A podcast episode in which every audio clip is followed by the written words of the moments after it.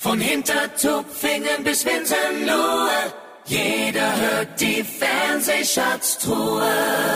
Es ist wieder Samstag und höchste Zeit, in alten Fernseherinnerungen zu schwelgen.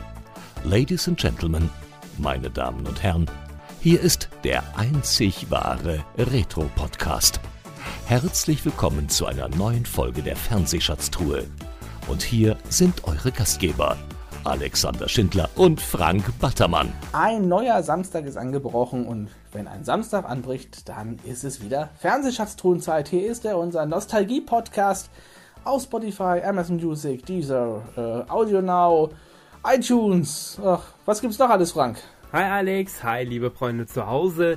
Ja, es gibt vor allem mittlerweile über 30 Webradios, die auch jede Woche mit dabei sind und unsere kleine Fernsehshow ausstrahlen. Das freut mich sehr, dass ich mittlerweile auch das Feedback bekomme, äh, dass man sagt, hier nebenbei im Büro hören wir euch sehr gerne oder aber auch, es gehört mittlerweile zum Samstagsfrühstück dazu, unseren Podcast sich anzuhören. Vielen, vielen Dank. Wir freuen uns immer über Feedback, über Gästevorschläge und haben natürlich auch für kritische Worte immer ein offenes Ohr. Ja, gestern war Freitag der 13. Huhu, ich hoffe, ihr habt den gut überstanden. Apropos überstanden, ich habe noch ein bisschen eine belegte Stimme, das hört ihr vielleicht, denn ja, jetzt hat es mich nach über zwei Jahren auch erwischt. Ich war Corona-positiv und habe sozusagen diese jetzt weitestgehend überstanden.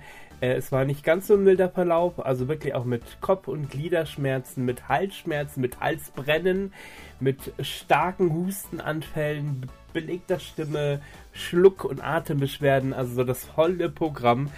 Äh, ja, so ist es halt. Ne? Jetzt haben wir das auch rum und äh, ein bisschen belegte Stimme noch, das soll uns aber nicht davor abhalten, heute ein wunderbares Gespräch zu führen.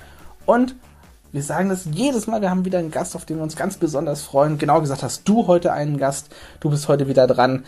Ähm, und ich kann dir mal kurz sagen, warum dass ich mich ganz besonders freue. Ich kannte ihn vorher nicht, ich habe ihn ähm, zum ersten Mal in einer ja, Reality-Doku-Show gesehen. Ähm, ein, ein, eine Art ja, Format, das es auch so vorher noch nicht gab. Und ähm, war mir auch nicht sicher, äh, macht man sowas? Ist es gut? Ist es schlecht? Lustig fand ich es auf jeden Fall allemal. Es war handwerklich gut gemacht, aber hintergeht man so ähm, seine Familie. Und ähm, das war so ein bisschen, weiß nicht, war ein bisschen hin und her gerissen, auch mit meiner Frau, als wir uns das angeguckt haben, aber am Ende war es dann trotzdem mega, mega lustig. Frank, wer ist heute unser Gast? Ich freue mich wirklich sehr, ähm, weil wir nämlich auch ein Thema ansprechen werden, das mich im nächsten Monat im Juni persönlich betreffen wird. Ähm, ja, vielleicht hat es der ein oder andere schon mitbekommen. Ich poste darüber ja manchmal bei Insta und bei Facebook. Ich werde mich einer Magenbypass-OP unterziehen. Das Ganze wird Ende Juni stattfinden. Ähm, er hat aber abgenommen über 100 Kilo ohne chirurgischen Eingriff. Ein sehr spannendes Thema, worüber wir uns auf jeden Fall auch unterhalten werden. Ich freue mich sehr gleich auf den wahnsinnig tollen Tetje Mierendorf. Wenn auch ihr einen Gästevorschlag habt, dann schickt ihn uns an mail at fernsehschatztruhe.de. Tete Mierendorf ist ein deutscher Schauspieler und Komiker. Bereits während seiner Schulzeit spielte er in der Hamburger Band In Vain mit, entschied sich danach allerdings für eine Laufbahn als Schauspieler und Sänger mit Rollen in Musicals und TV-Produktionen. Größere Bekanntheit erreichte er im Jahr 2004 als Hauptdarsteller der Reality-Doku-Show Mein großer, dicker, peinlicher Verlobter. In dieser Spielshow trat er als der Verlobte Gunnar Jansen der Kandidatin Mareike auf, die ihre Familie davon überzeugen musste, dass Gunnar Jansen ihr Verlobter sei. 2005 spielte Mierendorf die Rolle des Seelefant in einer Neufassung des Kinderbuchklassikers Urmel aus dem Eis, die in zwei Teilen auf Sat 1 ausgestrahlt wurde. 2007 spielte er einen Kapitän in dem Tatort Macht der Angst.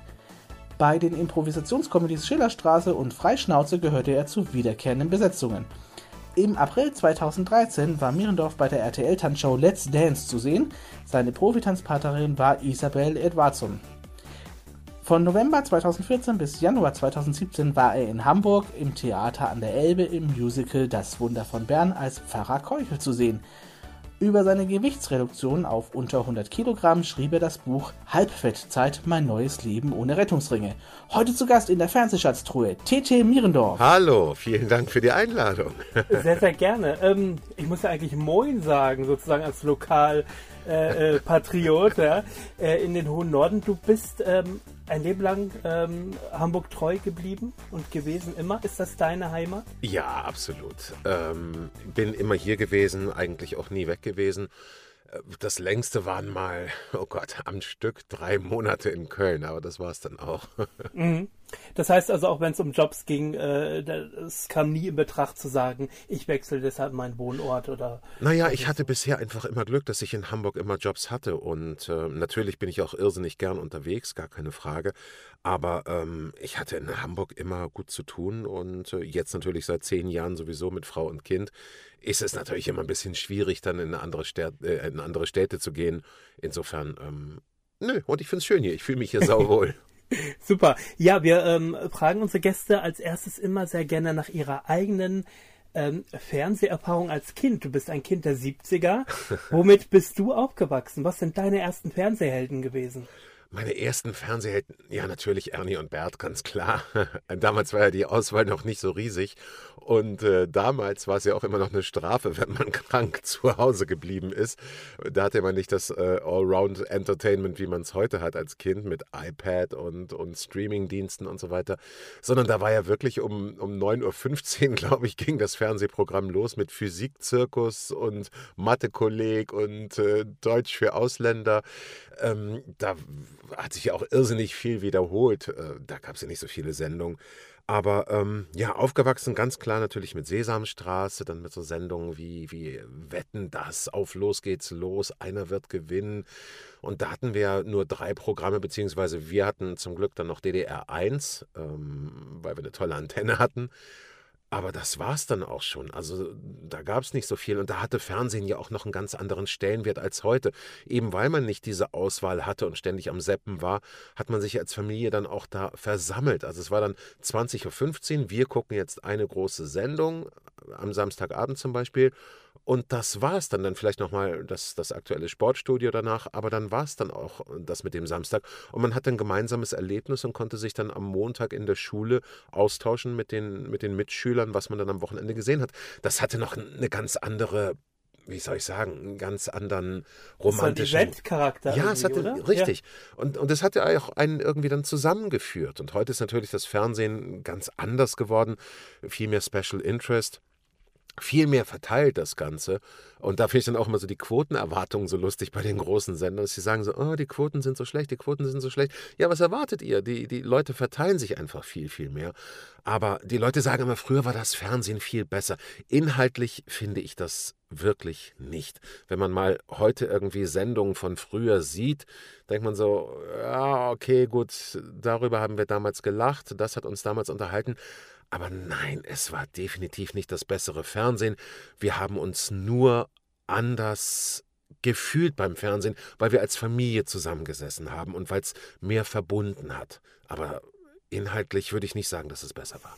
Okay, allerdings konnte man uns in unserer Kindheit am Nachmittag mal die Fernbedienung in die Hand geben und sagen, guck, was du willst. Mhm. Und musste nicht in Verlegenheit geraten, an äh, Scripted Reality äh, zu geraten, wo, wo man sagt, da hat ein Zehnjähriger davor eigentlich nichts zu suchen oder ein ja. Achtjähriger oder ein Sechsjähriger, wo irgendwie schon irgendwelche Rotlichtbegriffe am Nachmittag einen um die Ohren gehauen werden oder das stimmt sch natürlich. schlimmstes, schlimmstes äh, Jargon irgendwie. Ähm, das ist schon der Unterschied, oder? Dass man, dass man, dass die Sender sich zumindest, weil sie ja die Ausrede haben, es gibt ja einen Kika, es gibt ja ein Super RTL, ähm, sich äh, auch die öffentlich-rechtlichen da nicht mehr mit rumbekleckern und sagen, wir gestalten auch ein Ferienprogramm oder ein Kindernachmittagsprogramm. Das ist alles vorbei. Ja, das stimmt. Das ist absolut richtig, was du da sagst. Insofern äh, konnte man früher natürlich gefahrloser seine Kinder dem Fernseher überlassen. Auf der anderen Seite waren wir als Kinder auch nicht so viel vorm Fernseher wie heute die Kids. Wir sind dann einfach rausgegangen. Früher musste man uns zwingen reinzukommen. Jetzt muss man die Kids zwingen rauszugehen. Ja, ja, das ist so. Ähm, gab es ähm, Fernsehen früher bei dir als Kind auch als Sanktion? Ich kenne das auch gerne mal. Man war frech zu Hause, heute gibt es kein Fernsehen oder wenn es eine schlechte Note gegeben hat. Kannst du dich dann sowas erinnern, dass das auch immer so ein bisschen als Belohnung oder Sanktion Nein. verwendet wurde? Nein. Nein. eigentlich nicht, weil äh, bei uns zu Hause jetzt auch nie mit Sanktionen gearbeitet wurde. Also erstens war ich ein absolut tolles, vorbildliches Kind. mhm. ähm, nee, und das, das wurde bei uns also Strafen an Strafen kann ich mich eigentlich nicht erinnern in, in, der Erziehung, die ich genossen habe, weil wir das anders gelöst haben. Wir haben dann über, über Dinge gesprochen und, und warum habe ich Sachen gemacht und äh, nein, aber sowas. Mm -mm. Also auch, auch ich halte davon nichts von solchen Strafen. Das, das müsste dann schon schwerwiegend sein, was meine Tochter macht. Okay. Ähm, äh, Gab es mal die Versuche, dass du mit deinen Kindern Sendungen geschaut hast, die du als Kind geschaut hast, um zu gucken, wie sie darauf reagieren? Oder weil du so einen nostalgischen Blick vielleicht auch darauf hast und warst entweder enttäuscht, weil sie nicht so reagiert haben, oder positiv überrascht, weil sie es auch toll gefunden haben? Beides. Ähm, zum einen haben wir mal versucht, mit meiner Tochter E.T. zu gucken. Und das fand sie wirklich strunzlangweilig. Äh, zurück in die Zukunft fand sie absolut lächerlich. Auch was die damaligen Vorstellungen anging, wie wir wohl im Jahr 2000, 2000, ich weiß gar nicht, 20 oder so, wohl leben würden. Ähm, das fand sie absolut lächerlich, gar keine Frage. Aber auf der anderen Seite steht sie total auf Tratsch im Treppenhaus. Das ist bei uns wirklich, an Silvester läuft das ja immer, wirklich zum Pflichtprogramm geworden, genauso wie Dinner for One. Sie lacht sich tot bei sowas und sie liebt diese Ohnsorg-Schinken, diese alten, die da immer laufen. Mhm. Sehr schön. Ähm, war für dich in der Schulzeit, kannst du dich daran erinnern, dass am Montag in der Schule auch darüber gesprochen wurde, was hat man am Wochenende geschaut? Ja. Oder war, wie du gesagt hast, das, das Thema Fernsehen gar nicht so wichtig? Doch, absolut, da wurde schon drüber gesprochen. Natürlich, wenn so Sendungen liefen wie Wetten das. Gut, über Auf Los geht's los haben wir uns jetzt nicht unbedingt unterhalten. Das war jetzt dann doch eher so die, die äh, gerontologische Fraktion. Aber äh, doch so klar, wenn dann so tolle Wetten waren wie die Biergläserwette, dieser LKW auf den Biergläsern, ähm, natürlich, darüber haben wir uns unterhalten. Aber letztlich hatte das Fernsehen nicht so einen riesigen Stellenwert. Mhm. Ähm, du hast gerade gesagt, dann beschweren sich die Programmmacher oder wundern sie sich darüber, dass die Quoten heute nicht mehr so sind. Dann hat man aber im letzten Jahr ein Wetten das Revival und es gucken 13,5 Millionen Zuschauer zu. Mhm. Warum? Weil es das letzte Lagerfeuer ist wo man sich gerne zurückerinnert an frühere Zeiten oder was, was war der Einschaltimpuls? Ja, zum einen natürlich genau das, dass man eben dieses Lagerfeuergefühl mal wieder haben wollte, ging zumindest mir so. Und ich muss sagen, es hat funktioniert bei mir. Ähm, aber ich habe es so beschrieben, es war ein bisschen so wie so, ein, wie so ein Klassentreffen oder wie so ein Familienbesuch. Es war toll, die alle mal wiederzusehen, Thomas Gottschalk und, und dieses ganze, die ganze Aufmachung der Sendung ähm, und alles, was dazugehört. Es war toll, die wiederzusehen, aber dann war auch wieder gut. Dann reicht es auch wieder. Und wenn ich die jetzt alle nie wiedersehe, okay, dann werde ich auch das überleben. Aber es war mal wieder schön. Es war ein, es erinnert sich für Sie, Herr Gottschalk, mit mit allem, was dazugehört. Also es ist jetzt nicht nur die Erscheinung Gottschalk, nicht nur die Optik Gottschalk oder das Drumrum in diesem Format, wetten das, sondern ja auch alle politischen Inkorrektheiten. Es war ja so eine gewisse, wie soll ich sagen, ähm, Naivität und Leichtfüßigkeit bei ihm, wo sich noch kein Mensch Gedanken gemacht hat und er wahrscheinlich bis heute nicht macht, über irgendwelche ähm, äh, Gender-Themen oder wokes Verhalten oder PC oder sowas, sondern der macht einfach und ist völlig unbeeindruckt von der Entwicklung, von der zu Recht stattfindenden beschleunigenden Entwicklung der letzten 30 Jahre. Und am Ende nimmt man es ihm auch nicht übel irgendwie, oder? Also zumindest nicht ja. im Großen. Natürlich wird getwittert und wird Social Media mäßig darüber äh, diskutiert, aber am Ende, also ich konnte auch mich einfach zurücklehnen und, und habe selbst um, um, um halb elf gesagt, ah ja klar, Thomas, komm überzieh, mach noch eine halbe Stunde länger, so ist es wie früher äh, und so weiter. Ähm, und äh, mit Michelle ein tolles Team und die Wetten waren schön, äh, die Gäste waren passend und am Ende, ob da jetzt mal wieder so ein flapsiger Spruch gefallen ist, das war Gottschalk, dem kannst du am Ende, ich sag mal ein bisschen provokant, das Maul auch nicht verbieten, oder? Nee, das Maul verbieten natürlich nicht. Also genau dafür fragt man ihn ja aber auch. Genau deswegen soll er es ja auch machen. Aber wenn ich mir vorstelle, da würde jetzt ein anderer Moderator stehen und dann äh, der Michel Hunziker so in den Ausschnitt gucken oder so, so touchy sein, ich glaube, das wäre schon nah dran, dass es eine letzte Sendung gewesen wäre. Mhm. Aber dass man jetzt sagt, man macht das einmal im Jahr, auch äh, in diesem und eventuell im nächsten Jahr, das reicht auch für dich, oder? Dass man Absolut, das einmal im Jahr ja. ist, es, ist es in Ordnung. Ja. ja, es ist ja immer so eine Tendenz schon gewesen beim Fernsehen, wenn irgendwas gut läuft, dann wird das bis zum Erbrechen inflationär ausgenudelt. Bis keiner es wirklich mehr sehen will. Und das ist halt immer schade. Das finde ich auch jetzt schade, dass, dass da langfristig nicht versucht wird, versucht wird, äh, Marken zu schaffen, die sich über viele Jahre halten, sondern immer nur gesehen wird, okay, was haben wir für ein Return on Investment? Wie können wir da möglichst schnell profitabel äh, irgendwelche Sendungen raushauen, mit denen wir dann Aktionäre oder, oder Inhaber der TV-Stationen befriedigen.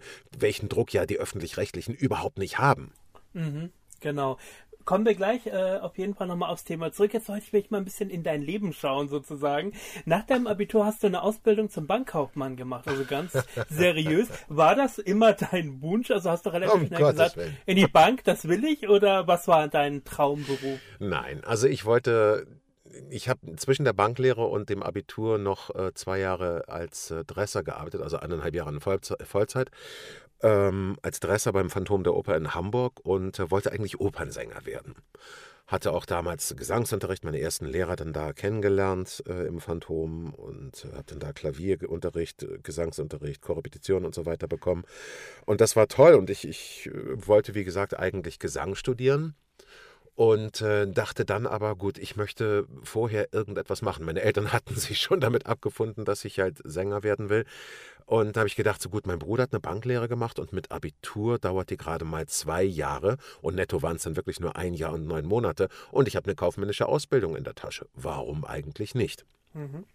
Also das berühmte, mach mal erstmal was Seriöses und äh, dann guckst du mal, ob du deine Träume verwirklichen kannst. Und genau. Dann, dass man Wobei ich wieder zurückgreifen kann. Genau. Und ich, ich glaube, ich würde es wieder machen. Also ich würde nicht wieder zurück in die Bank wollen, aber in der damaligen Situation war das für mich die absolut richtige Entscheidung, dass ich auch diese Seite mal kennengelernt habe, weil ich in Mathe zum Beispiel immer die totale Niete war und ich es mag, mich mit Dingen auseinanderzusetzen, von denen ich wirklich überhaupt keine Ahnung habe. Und mittlerweile verdiene ich seit Jahrzehnten mein Geld damit. Kannst du dich noch äh, an den Moment erinnern, als, äh, ich weiß nicht, ob es die UFA oder Sat1 selber war, die auf dich zukamen und gesagt haben, hier, da haben wir ein Projekt, da haben wir eine Idee, hast du Lust darauf? Gab es da ein persönliches Gespräch mit, mit äh, einem Geschäftsführer von Sat1 oder mit jemandem von der UFA und hat dir das Projekt Mein großartiger peinlicher Verlobter vorgestellt oder wie kam es dazu? Ähm, das war eine ganz lustige Sache. Ich bekam ein Fax von meiner damaligen Agentur, von der ZAV, also damals hieß sie noch ZBF. Das ist ja eine Abteilung des Arbeitsamtes, also die Künstlervermittlung damals. Ich war vorher in der Musical ZBF, äh, da war ich halt so reingerutscht. Äh, und dann bin ich irgendwann bei Studio Hamburg immer gewesen beim Synchron und dann haben die im selben Haus ihre Dependance in Hamburg gehabt, die ZBF für Film, Fernsehen. Und da habe ich mir mal von einem Kollegen Fotos machen lassen, bin da reingestolpert, habe gesagt, hallo, ich bin Tetsche Mierendorf und ich möchte gern äh, Film und Fernsehen machen. Und hier sind ein paar Bilder von mir, hier ist meine Vita, ich habe bisher nur Musical gemacht. Und ja, ist okay, gut, vielen Dank. Damals noch Frau Schwarz in der ZBF. Ein paar Veteranen werden Sie noch kennen. Und ähm, dann habe ich ein paar Wochen später per Fax, wer sich erinnert, auch die Veteranen wieder, ein Fax bekommen von der ZBF. Da stand dann drin, wir suchen einen großen, dicken, objektiv nicht gut aussehenden Schauspieler. Wir dachten da an Tetsche Mierendorf. Und Kompliment, das, okay. und ähm, das war das so auf Thermopapier, irgendwo habe ich das noch rumliegen. Und ähm, dann habe ich gedacht, so, okay, was ist das jetzt hier? Irgend so ein Projekt, die gehen aber nicht weiter darauf ein. Und ich hatte zu dem Zeitpunkt schon Improvisation gemacht. Ich war groß, ich war dick, ich war peinlich, sagen einige. Und habe wohl genau da reingepasst. Und ähm, haben die mich eingeladen.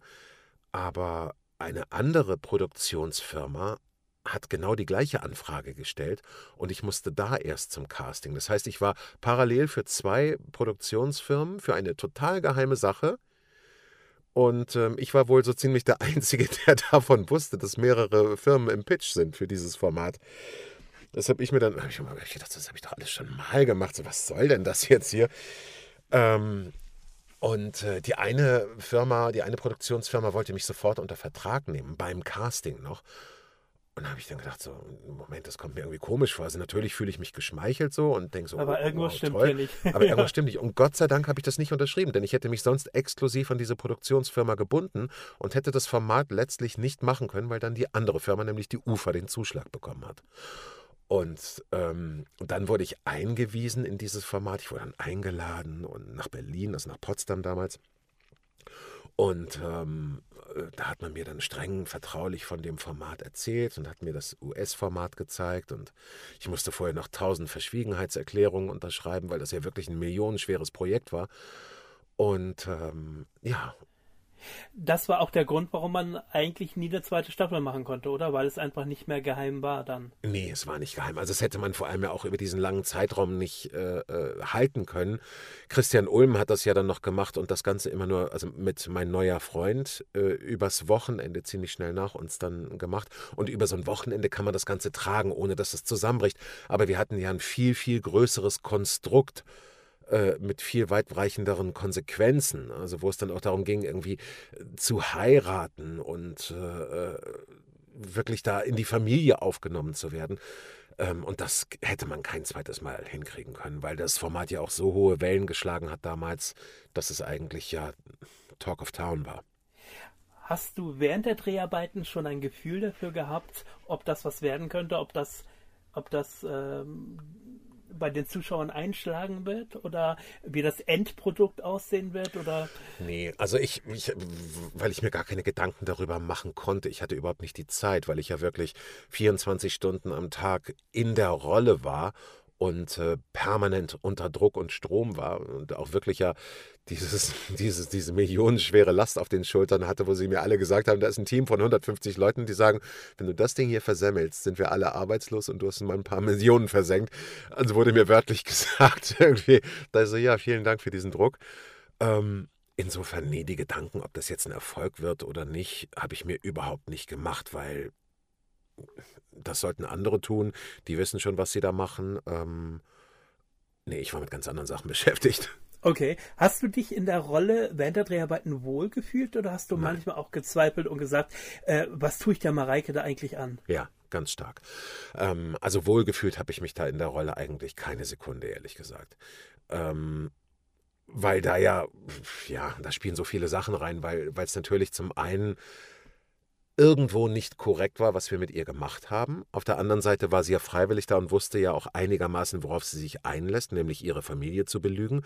Gut, dieser zusätzliche Twist, dass ich mich jetzt möglichst schlecht benehmen sollte, das wusste sie natürlich nicht, ändert aber letztlich eben auch nichts an ihrer Bereitschaft, den ganzen Zirkus mitzumachen.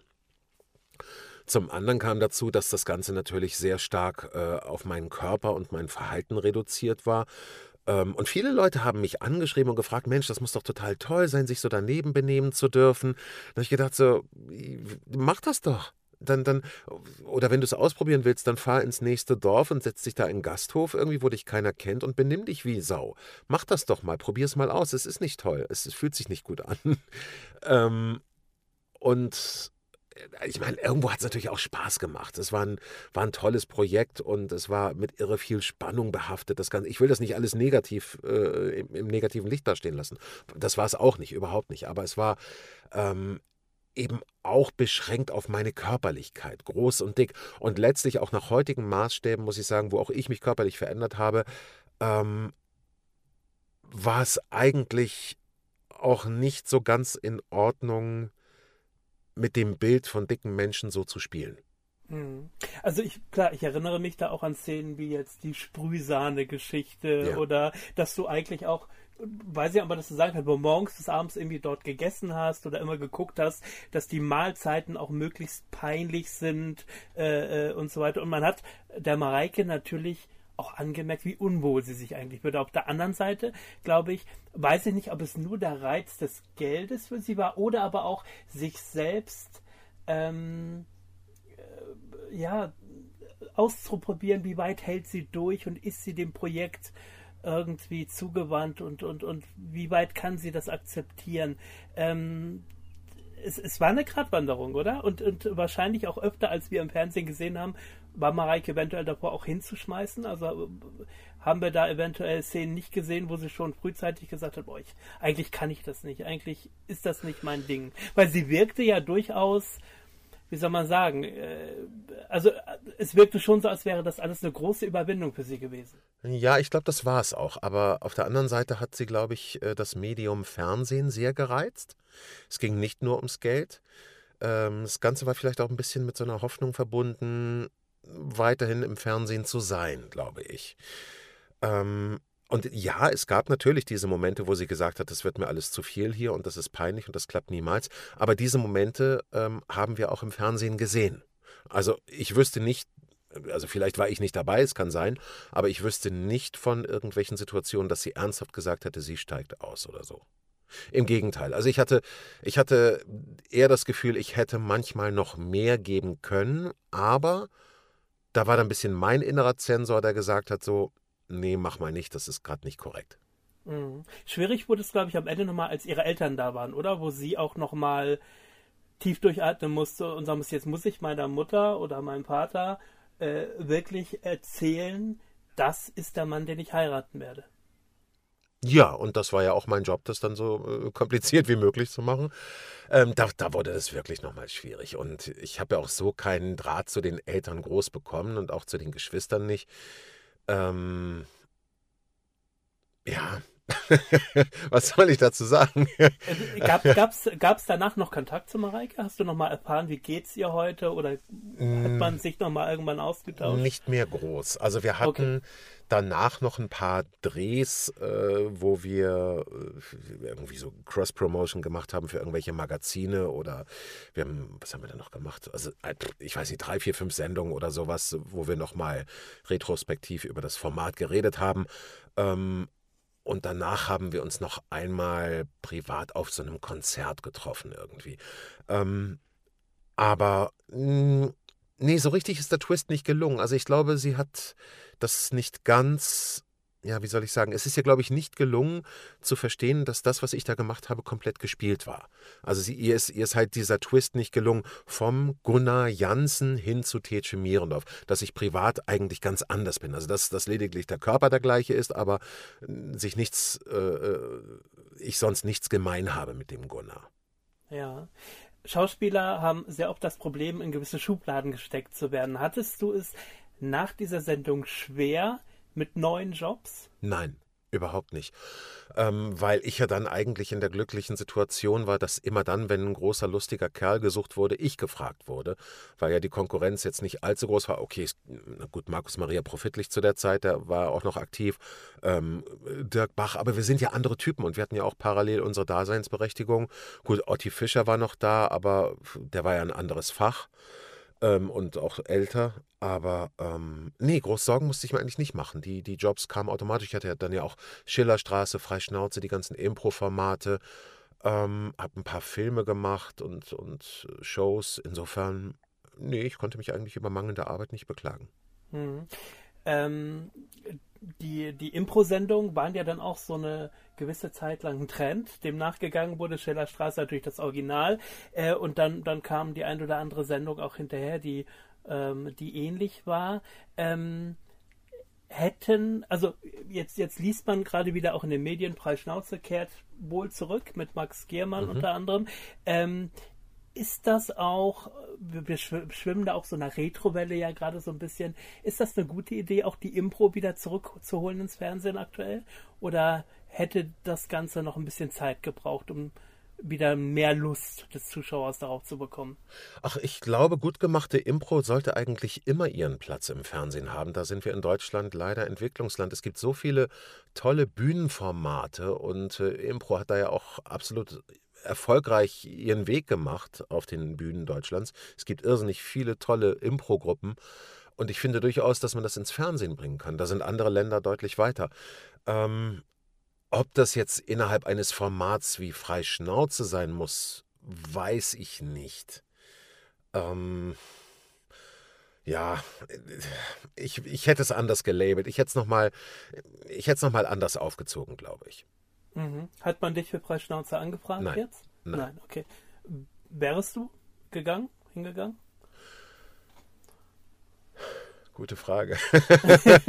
Oder ist das so ein Kapitel, wo du sagst, das, das habe ich jetzt auch abgeschlossen? Na, es war ja schon ein Stück weit ein anderes Leben, das ich damals geführt habe. Ähm, ich hätte mal wieder Lust, das zu machen, aber es hätte so einen Klassentreffen-Charakter. Ich, ich, weiß es nicht. Es kommt auch ein bisschen darauf an, wer da noch mitmacht, wer das Ganze produziert, was die für einen Ansatz verfolgen. Ähm, da hat ja auch jeder Sender und jede Produktionsfirma ähm, immer wieder andere Vorstellungen, wie sie es machen wollen. Dann wollen sie es ganz neu machen, dann wollen sie es doch ähm, alt machen, wie es damals war. Max ist hervorragend als Moderator, kann ich mir gut vorstellen. Andererseits denke ich mir, der sollte eigentlich auf der Bühne stehen. Und äh, das ist ein bisschen, ja, ich will nicht sagen Perlen vor die Säue, das ist der falsche Ausdruck, aber seine Alpha-Kompetenz liegt doch wirklich darin, auf der Bühne zu agieren und nicht moderativ da sich zu verschwenden. Ja, das stimmt, das stimmt. Ähm, nächstes Jahr ist es schon zehn Jahre her, dass du bei Let's Dance mitgemacht hast. Isabel Edwardson und du wart ja ein Traumpaar. ja. ähm, war das eigentlich der Anfang äh, von deinem neuen Leben sozusagen, dass du innerhalb äh, dieser Wochen gemerkt hast, ich muss was an mir und meinem Körper ändern? Überhaupt nicht. Ähm, das war äh, das Gegenteil war der Fall. Also viele Leute haben mich gefragt, ja, du musst doch irrsinnig viel abgenommen haben beim Training. Und so. ähm, nein, im Gegenteil, ich habe zugenommen, äh, weil ich vor dem Training mir immer dann so Sachen gekauft habe, so viel Proviant, wo ich dachte so, ja, ich, ich werde da bestimmt unterzuckern und äh, brauchte jetzt ganz viel Nahrung und, und ich habe mehr Kalorien zu mir genommen als sonst und auch mehr Kalorien zu mir genommen, als ich da verbraucht habe.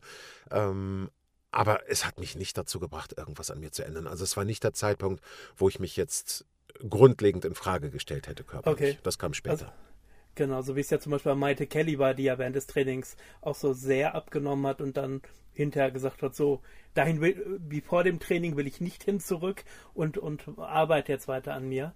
Das war es in dem Falle bei dir dann nicht. Ähm, wie hast du diese Trainingswochen rückblickend in Erinnerung? Ähm, sagst du, sagst du, das war schon richtig, dieses Format gemacht zu haben? Weil ich kann mir vorstellen, im Umfeld, wir, wir kennen ja alle, wir kennen ja alle die Menschen in Social Media Kanälen und so weiter. Musstest du da auch mit, mit Kritik kämpfen, so nach dem Motto, was macht der da im Fernsehen? Warum tanzt der? Oder? Ja, schon, aber da muss man auch dazu sagen, dass damals die so sozialen Medien äh, noch nicht so ausgeprägt und noch nicht so bitterböse waren wie heute. Also heute würde ich wahrscheinlich den Mega-Shitstorm bekommen. Damals gab es auch einen kleinen Shitstorm, aber ich habe das gar nicht so richtig wahrgenommen, ehrlich gesagt. Zumal diese ganzen Tanztrainings, das ging ja nur über zwei Wochen, ähm, sehr zeitintensiv waren und sehr zeitfressend. Äh, ich habe eigentlich gar nichts anderes gemacht während der ganzen Zeit. Also ich bin ja in der zweiten Sendung schon rausgeflogen, dann war es das ja für mich. Ähm, worüber ich auch nicht ganz unglücklich war, ehrlich gesagt, weil ich doch nichts anderes mehr nebenbei machen konnte.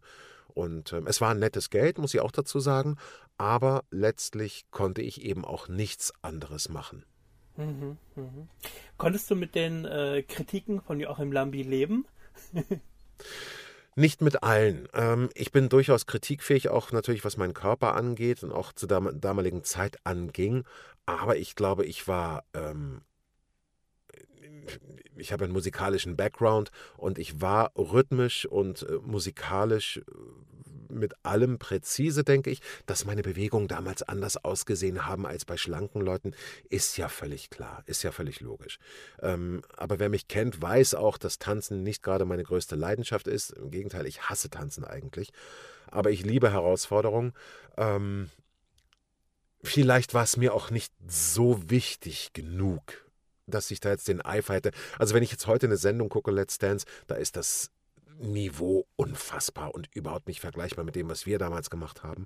Aber, ähm, mm, nee, nee, ich, ich, ja, also am Ende ist er der Experte und am Ende verkauft er natürlich auch sich und seine Persönlichkeit und, ähm, ja, ich war letztlich nur das Kanonenfutter. Warum lädt man einen dicken Menschen zu einer solchen Show ein? Letztlich ja, damit er genau diese Rolle übernimmt.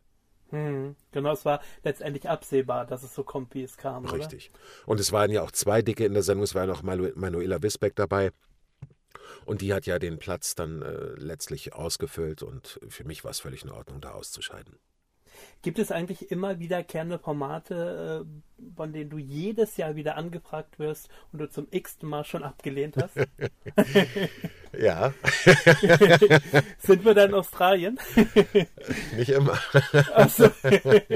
Aber das sind Dinge, äh, wo du auch manchmal drüber nachdenkst. Nein, ich, ich sag mal so, so, so Harald Glöckler-mäßig zehnmal abgesagt. Jetzt war Corona und ähm, ich habe nicht mehr stattgefunden in irgendeiner Art und Weise. Also nehme ich es dann doch jetzt irgendwie an? Nein, sowas kommt für dich Ach, nein. definitiv nicht in Frage. Also zum Glück bin ich gesegnet mit, mit genügend Jobs. Ich habe immer gut zu tun und ähm, kann mich da echt nicht beschweren und fühle mich äh, da auch wirklich privilegiert und bin dankbar. Aber ähm, nein, nein. Also äh, ich muss auch nicht gesehen werden. Ich bin in der glücklichen Situation, dass mir Öffentlichkeit ziemlich egal ist. Ähm, ich habe das alles gehabt. Äh, ich hatte Tage, wo ich, also während meiner aktiven Fernsehzeit, da gab es schon Tage, wo ich dachte, oh Gott, ich war jetzt schon drei Tage nicht mehr im Fernsehen. Das ist ein großer Karriereknick. Es war eine Zeit wirklich geballt Tätsche im Fernsehen. Ähm, ich weiß, wie das ist mit dem öffentlichen Leben. Viele Leute, die im Fernsehen sind, äh, seien es oder, oder Influencer, die finden Öffentlichkeit toll, das passt zu deren Persönlichkeit, alles in Ordnung, habe ich überhaupt nichts gegen. Ich kann auch ohne. Ähm, man muss auch dazu sagen, diese Öffentlichkeit hat mir natürlich viele Sachen ermöglicht, die ich äh, ohne diese Präsenz in den Medien nicht hätte machen können, gar keine Frage. Aber letztlich brauche ich es nicht, um mich zu definieren, diese Öffentlichkeit. Insofern würde ich auch nicht in solche Formate wie Dschungel gehen oder Alm oder, oder Sommerhaus oder was auch immer. Und da gab es verschiedene Anfragen, aber ich benenne nicht näher, was es war. Okay. Ähm, und auch der, der, der Gagen, äh, die Gagenhöhe hat dich auch nicht zum Nachdenken bringen lassen. Weil es ist am Ende natürlich schnell verdientes Geld, oder? Ja, aber es, das Geld ist auch schnell wieder weg und Geld, weg, ge, Geld geht weg, aber ein Image bleibt haften. Und das habe ich, das ich ja auch feststellen müssen, dass äh, ich immer noch, äh, dass es immer noch eine Konnotation meiner Person gibt mit, mit Trash-Formaten, was ja letztlich nur eins war. Ähm, wobei man auch beim Verlobten dazu sagen muss, äh, ich habe gehört, dass Sat 1 bis zu diesem Zeitpunkt nie äh, äh, nee, andersrum. Es war ein außergewöhnlich hoher Anteil an Akademikern, die den Verlobten damals geguckt haben. Ähm, das heißt, es war jetzt nicht nur Trash, es war jetzt auch ja in psychologischer Hinsicht wirklich interessant, was da alles passiert ist. Ähm, aber bei einigen Leuten, vor allem bei denen, die das Format gar nicht gesehen haben, sondern die nur Trailer gesehen haben, die haben gesagt, so, oh Gott, der aus dem Trash-Format, der kann sich ja nicht benehmen. Äh, die konnten das nicht richtig einsortieren und haben mich dann auch so als, als Schauspieler nicht anerkannt. Ähm, und mit dem Image habe ich teilweise dann wirklich noch zu kämpfen. Wenn ich jetzt seriöse Sachen mache und präsentiere, ja, und das und das und das, wenn ich zum Beispiel Krimis lese oder, oder andere seriöse Dinge, wissenschaftliche Abhandlungen zum, zum Audioleben bringe, ist da oftmals erstmal eine große äh, Skepsis, gar keine Frage. Aber wo war ich stehen geblieben? Wo wollte ich hin? Aber nein, äh, ach so genau, letztlich ist es bei diesen Formaten ja so, ich habe auch eine zehnjährige Tochter, die geht zur Schule.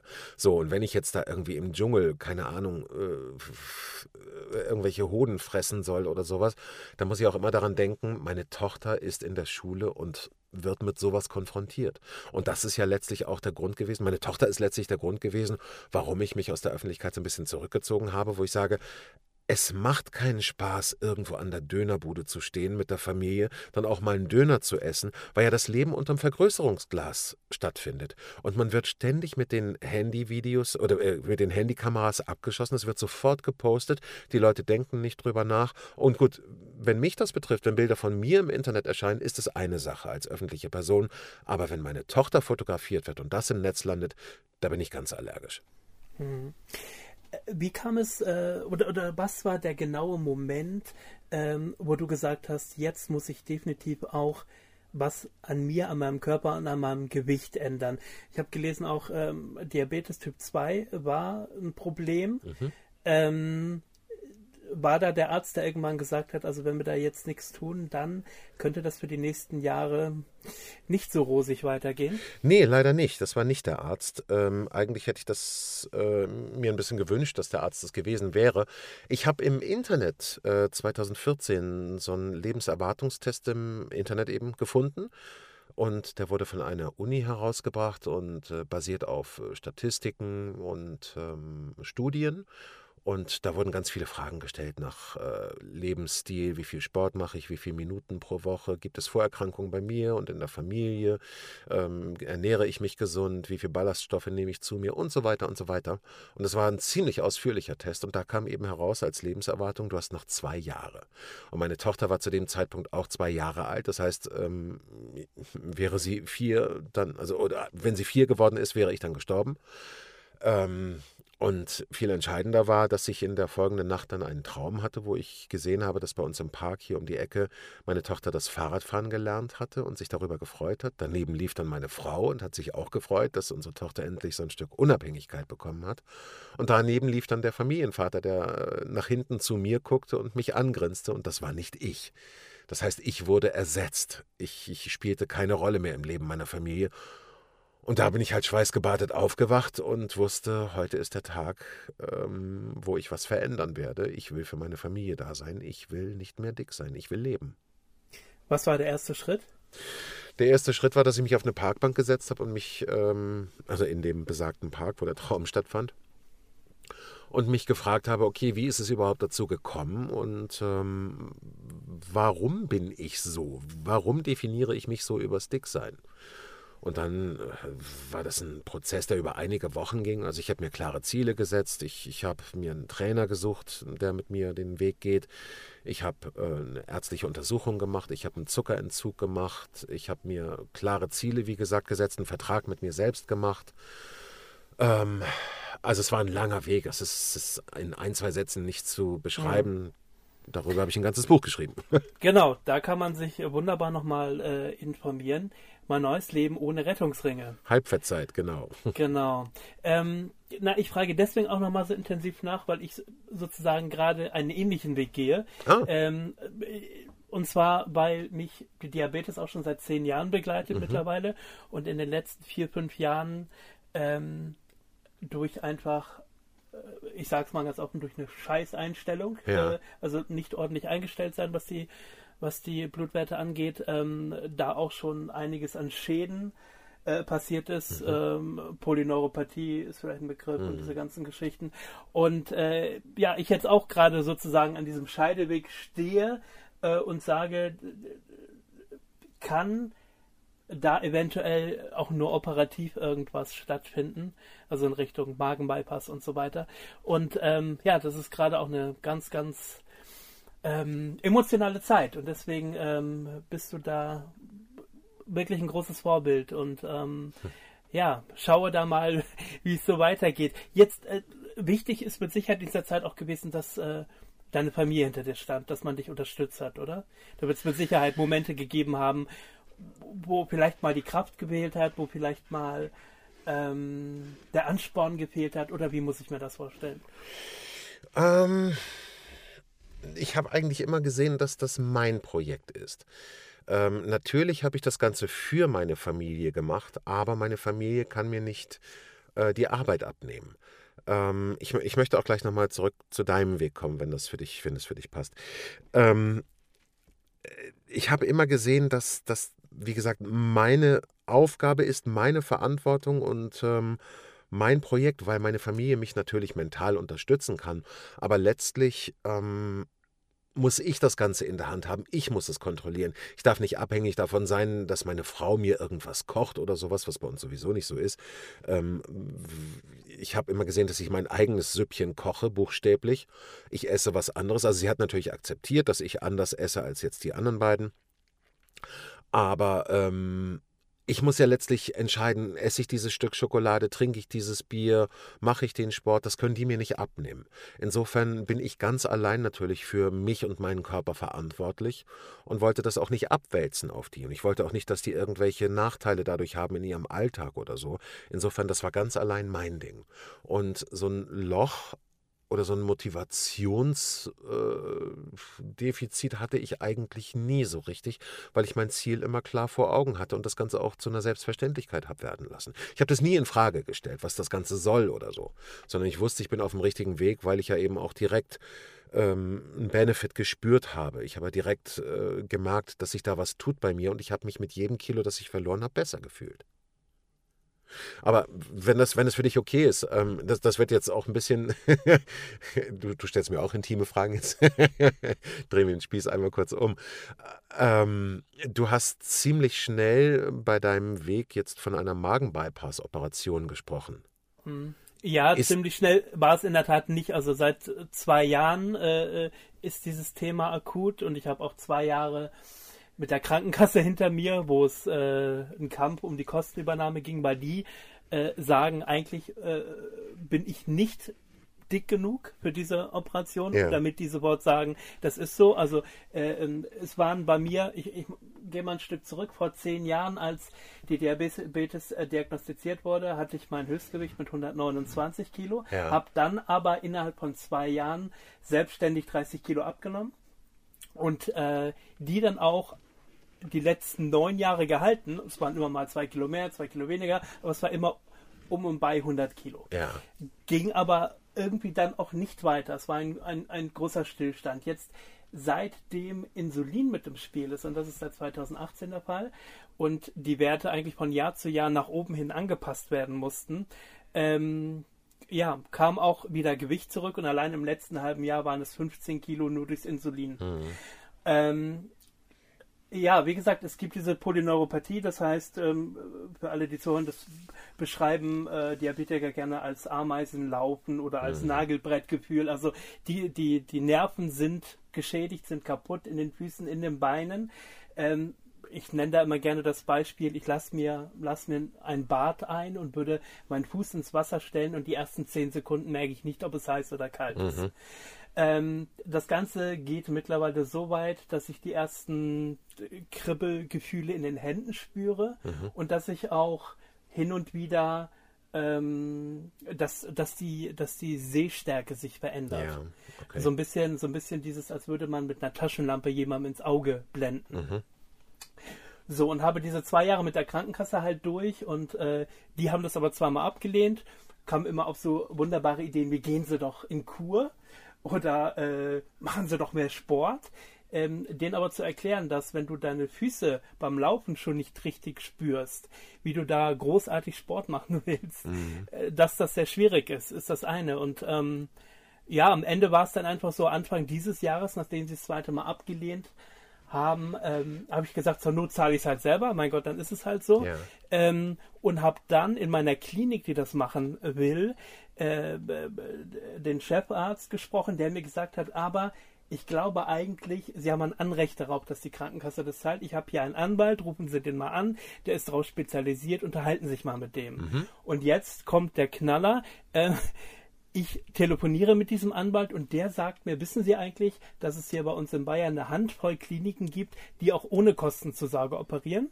Die holen sich nämlich hinterher das Geld wieder von der Krankenkasse, da Oh. haben sie nichts mit am Hut, genau. Ähm, wenn die davon überzeugt sind, dass das richtig ist. Und jetzt äh, kommt das große Ding, da sagt der Anwalt übrigens, mein Bruder ist Arzt in einer solchen Klinik in München Na, so ein Zufall. ähm, stellen, stellen sich doch da mal vor. Das habe ich im äh, Februar gemacht. Äh, es wurden nochmal Voruntersuchungen gemacht von Magenspiegelung bis und so weiter.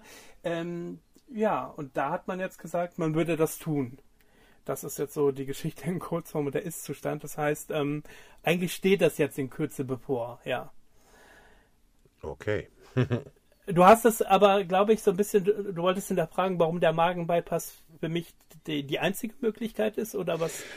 Hm, Ich kenne deine Geschichte jetzt natürlich nicht im Detail und ich weiß nicht, was dem jetzt vorher, äh, vorausgegangen ist. Ähm, aber nach meiner Erfahrung und auch aus den Gesprächen, die ich mit anderen Leuten geführt habe über dieses Thema, die betroffen waren äh, oder betroffen sind und sich haben operieren lassen, ähm, komme ich zu der Einschätzung, dass diese OPs einfach sehr schnell verschrieben werden und äh, sehr schnell von den entsprechenden Kliniken auch ähm, ja, ich will fast sagen, angedreht werden, ohne noch äh, andere Wege auszuschöpfen. Äh, in meinem Fall war es so, ich hatte damals einen BMI, also einen Body Mass Index von 42, wäre also reingefallen in, ins Muster. Und ähm, bei mir war es so, ich war in der ersten Klinik, wo ich einen Termin bekommen habe, was auch sehr schnell ging. Und da hat der Arzt dann sofort zu mir gesagt, äh, äh, ja, das, das machen wir dann so und so. Also ohne andere Alternativen anzubieten oder mir eine Möglichkeit zu geben, äh, wie ich da rauskomme. Also ich wollte ja eigentlich psychologische Unterstützung haben. Die habe ich da überhaupt nicht bekommen. Und es, er hat mir auch keine anderen Wege aufgezeigt, wie man Gewicht verlieren könnte, sondern es ging sofort darum, mir eine OP anzudrehen, sage ich jetzt ganz bewusst. Ähm, ich finde es auch legitim, dass die Klinik Geld verdienen will.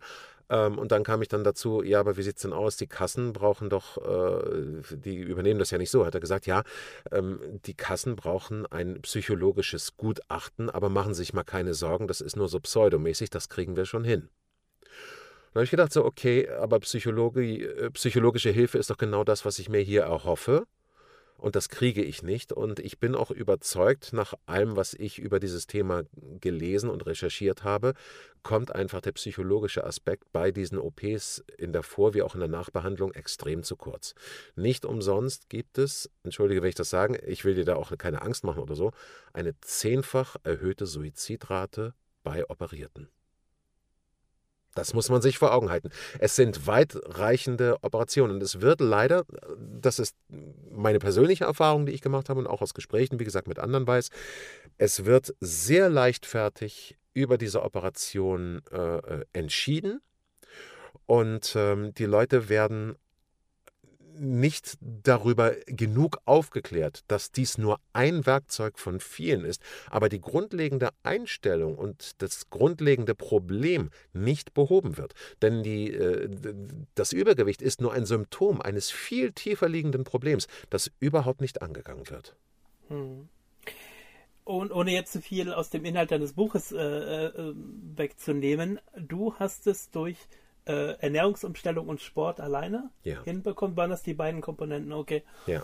Und natürlich nicht zuletzt auch die Übernahme von Verantwortung und auch die Frage, die ich mir stellen muss, bin ich überhaupt bereit, mich zu ändern, mein Leben zu ändern. Denn ich persönlich, also ich rede jetzt wirklich nur von meiner Geschichte, ich habe mich ja über das Dicksein definiert. Das war ja mein ganzes Leben. Meine ganze Persönlichkeit basierte auf dem Dicksein. Das heißt, ein, einfach ein extrem großer Teil. Ich würde mal sagen, 80 Prozent meiner Persönlichkeit sind ja komplett zusammengebrochen, weil ich nicht mehr dick war. Ich musste mich also selbst erst mal finden. Das war ein großer psychologischer Brocken, den ich da stemmen musste. Das sage ich ganz klar. Und das ist eine Sache, damit kommen leider viele Menschen, die dann plötzlich erfolgreich sind durch, durch eine äh, massiv schnelle, ähm, äh, durch einen massiv schnellen Erfolg durch so eine Operation. Die haben sich noch nicht genügend auseinandergesetzt mit den Folgen des Ganzen. Ähm, die kommen damit nicht zurecht. Ich kenne genug Beispiele, wo sich die Leute dann Eiscreme reinhauen, die hochkalorisch ist, weil sie eben nicht mehr viel aufnehmen können. Aber ich will dir da keine Angst machen, um Gottes Willen. Ich bin mir sicher, du machst den Eindruck, dass du dich genug mit dem Thema auseinandersetzt und äh, äh, da auch genug an Literatur gelesen hast und, und in Gruppen bist wahrscheinlich. Aber einfach mal als ganz generelle Warnung. Also, Ge genau, also ich habe in der Tat, ich bin auch, auch bei Facebook in drei, vier Gruppen, da sind 20.000 Leute drin, die entweder davor stehen, das gemacht haben. Allerdings auch Beispiele, wo es nach hinten losgegangen ist. Auch das äh, äh, wird dort natürlich thematisiert. Also Menschen, die trotz allem äh, nach zwei, drei Monaten nicht mehr abnehmen oder wo der Magen sich äh, ja auch wieder weitet, wenn du es drauf anlegst ja. Äh, und so weiter. Da gibt es also äh, viele, viele Beispiele. ist es denn so, dass sich nachdem du es öffentlich gemacht hast, du auch viele Nachrichten bekommen hast von Menschen, die in dieser Geschichte stecken? Extrem die, viel, ja, ja. Ja, extrem viel. Und das war auch sehr ähm, zeitaufwendig, wo ich dann irgendwann auch einen Riegel leider vorschieben musste, wo ich gesagt habe, also es hat wirklich Tage und Wochen gefüllt, wo ich gesagt habe, Leute, ich würde euch irrsinnig gerne helfen, aber ich kann es nicht leisten. Ich muss auch arbeiten. Ich habe auch eine Familie zu versorgen. Und entweder ich nehme jetzt Geld dafür ähm, oder ich, ich, aber ich liebe meinen alten Beruf und möchte eigentlich dahin gern zurück, wo ich nur gesagt habe, okay, ich habe, was mich auch dazu gebracht hat, mein Buch zu schreiben, okay, hier steht alles drin, was ich über dieses Thema weiß, für richtig halte und denke. Ähm, und da steht alles geballt drin. Die Arbeit kann ich euch nicht abnehmen. Denn ich habe auch die Erfahrung gemacht, viele Leute kommen einfach nur, wollen das abladen und mir erzählen, warum sie dick sind und sagen, äh, ich möchte eigentlich gar nicht dünn sein, was man dann zwischen den Zeilen hört. Ich, oder an, andersrum, schlank sein wollen alle, aber äh, abnehmen Nichts will keiner. Tun. Richtig. Ja, genau. mhm. ähm, und wo dann Leute zu mir gekommen sind und sagen so, ja, ich mache alles, aber auf meine Cola verzichte ich nicht. Oder ja, ich will unbedingt abnehmen, aber mit Sport kannst du mich jagen. Und ich sage, ja, was möchtest du jetzt von mir hören? Ich kann dir gerne Entschuldigung schreiben für deinen Körper, mal sehen, ob er sie akzeptiert. Aber es bringt ja nun mal nichts.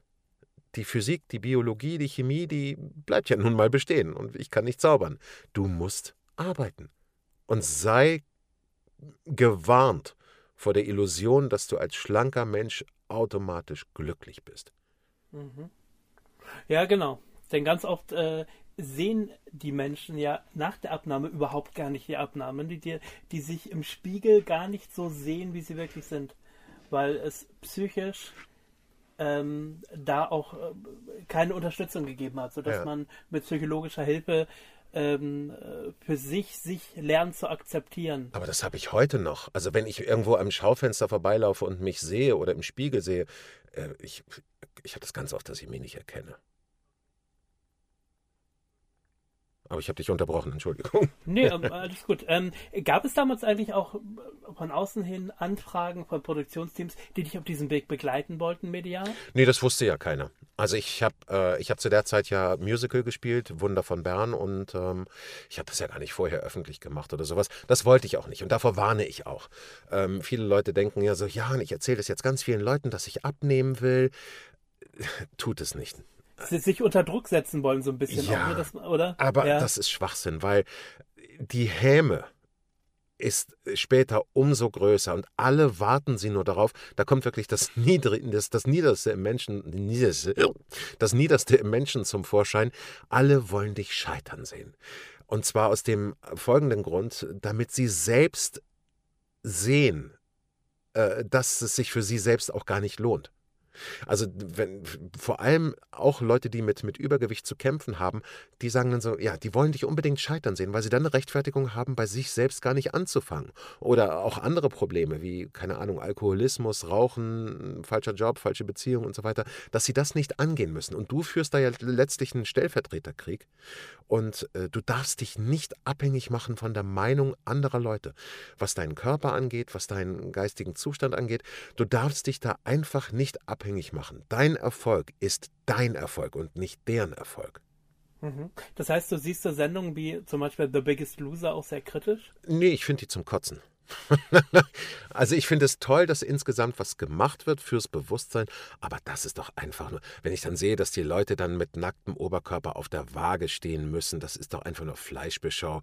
Was soll das? Das ist purer Voyeurismus, das hilft den Leuten nicht. Und ähm, es gibt wenige Erfolgsmeldungen auf lange Sicht.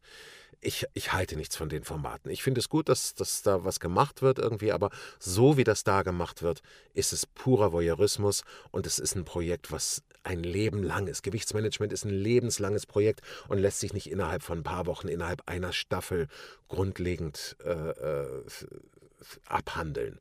Da muss man das über Jahre machen. Und dann würde ich sagen, kann ich mir vorstellen, so ein Format irgendwie äh, gut zu heißen oder sogar zu begleiten, wenn langfristig mit den Leuten gearbeitet wird. Aber nach dem Ende der Staffel, wenn sie dann in der großen Show nochmal auf die Waage steigen müssen und vorführen müssen, wie toll sie jetzt in ihren Designeranzügen aussehen, was ist das, was soll das?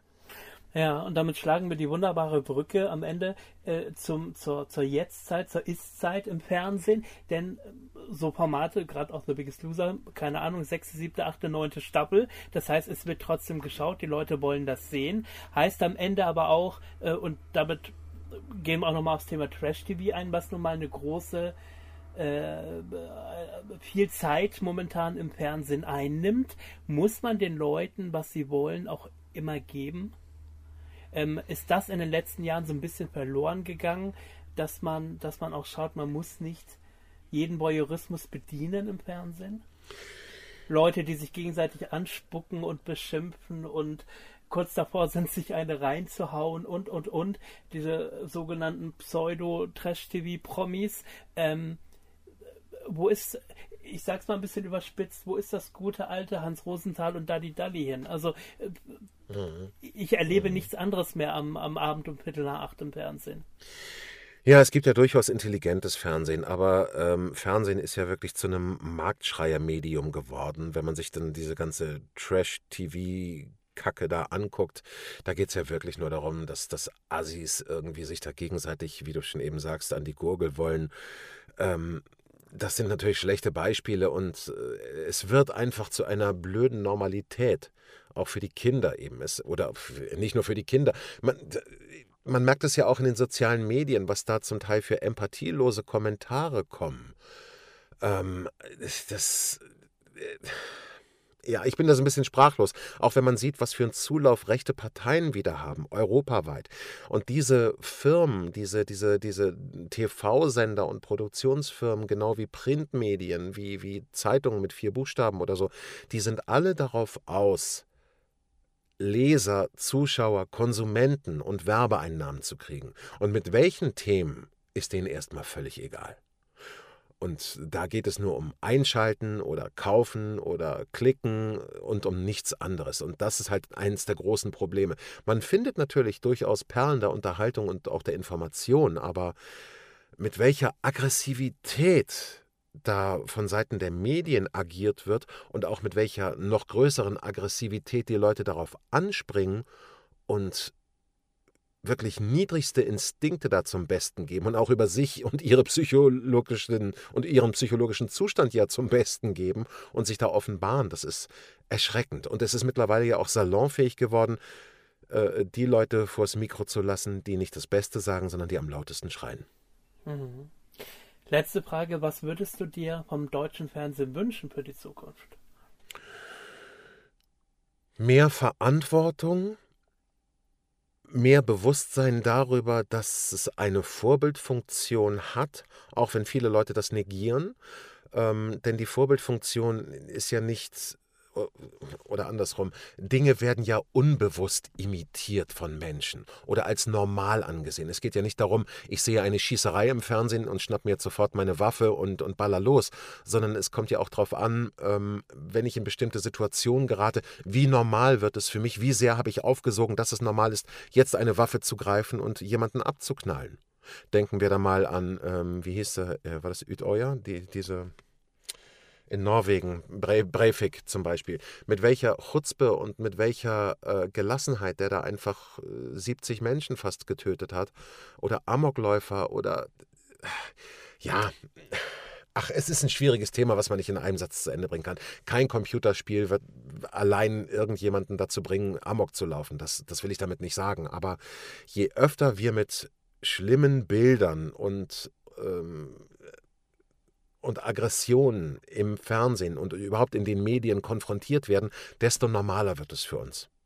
Mhm. Und ich glaube auch generell, was Kinder und Jugendliche angeht, die mit dem Medienkonsum auch nicht allein zu lassen. Absolut. Also, dass der, dass der Austausch und die Kommunikation ganz wichtig ist und an dem Leben der Kinder äh, teilhaben zu wollen überhaupt und dass es einfach kein Babysitter ist und dass es kein äh, ach, jetzt lass mich mal zwei Stunden in Ruhe und setz dich vors Tablet oder vom PC oder ja. sonst was, sondern dass man sich einfach nochmal bewusst macht, warum man Kinder hat und dass man sich bitte auch mit diesen auseinandersetzt, mit den Bedürfnissen, mit den Ängsten und so weiter, dass man ähm, ja einfach Teil hat am Leben seiner Kinder. Ich glaube, das würde vieles vereinfachen. Absolut. Ich bedanke mich für ein richtig tolles Gespräch, lieber Tetje. Vielen, vielen Dank. Ich danke dir. Für deine Offenheit und ähm, alles Liebe dir. Vielen Dank. Vielen Dank. So, genug gequatscht für heute. Denn nun geht es aus dem Retrokosmos wieder zurück in die Gegenwart. Aber die Fernsehschatztruhe kehrt zurück. Selbe Stelle, selbe Welle. Die Fernsehschatztruhe. Zu hören auf allen gängigen Podcast-Portalen wie Amazon Music, Audio Now, Spotify und Apple Music. Alle Folgen immer griffbereit auf unserem YouTube-Channel und auf unserer Homepage www.fernsehschatztruhe.de. Bis bald. Von Hintertupfingen bis Winsenlohe, jeder hört die Fernsehschatztruhe.